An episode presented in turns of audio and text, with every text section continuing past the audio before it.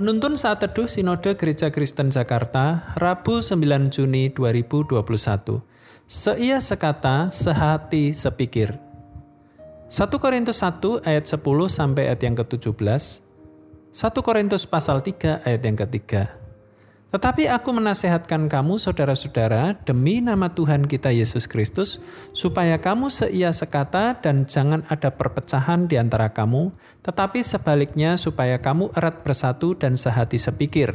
Sebab saudara-saudaraku, aku telah diberitahukan oleh orang-orang dari keluarga Chloe tentang kamu bahwa ada perselisihan di antara kamu. Yang aku maksudkan ialah bahwa kamu masing-masing berkata, "Aku dari golongan Paulus," atau "Aku dari golongan Apolos," atau "Aku dari golongan Kefas," atau "Aku dari golongan Kristus." Adakah Kristus terbagi-bagi? Adakah Paulus disalibkan karena kamu?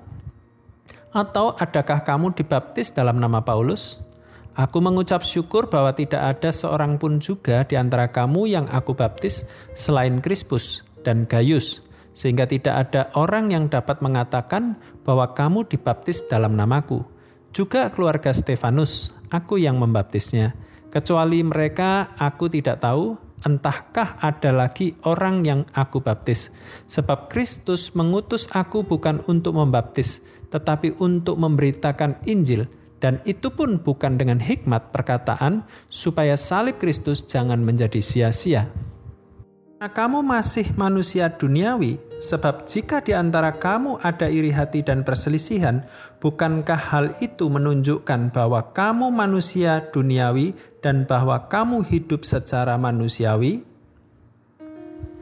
Kita dapat melihat gereja pada zaman Rasul Paulus sudah ada pertikaian, khususnya yang terjadi di tengah-tengah jemaat Korintus.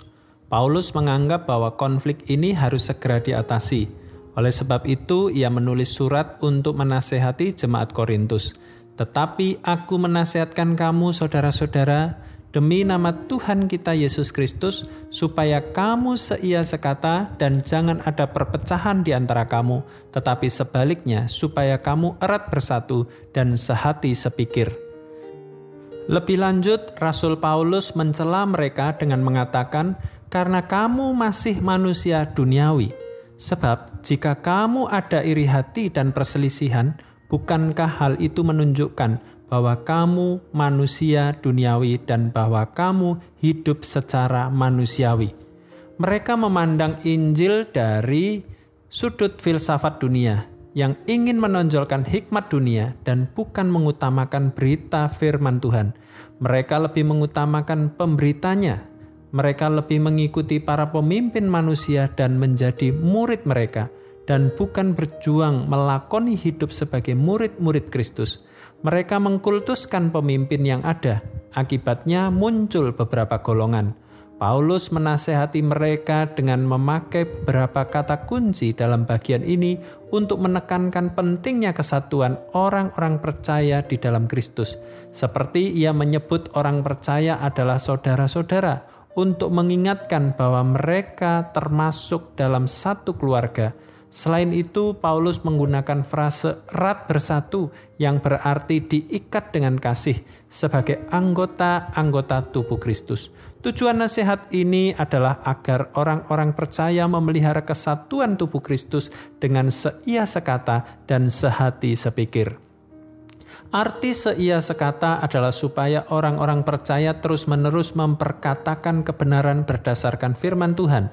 Arti sehati sepikir adalah memikirkan, merasakan pikiran dan perasaan serupa Kristus yang penuh kasih, kebaikan, ketulusan, kesatuan, kebenaran, dan sebagainya. Kesatuan komunitas jemaat kita pun harus memiliki unsur seia sekata, sehati sepikir Artinya, kita semua harus memperkatakan kata-kata yang membangun, menguatkan, menghibur, mengarahkan satu dengan yang lain berdasarkan kebenaran firman Tuhan. Selain itu, kita memikirkan, merasakan pikiran dan perasaan serupa Kristus yang penuh kasih, kebaikan, kemurnian, keutuhan, kesatuan, kebenaran.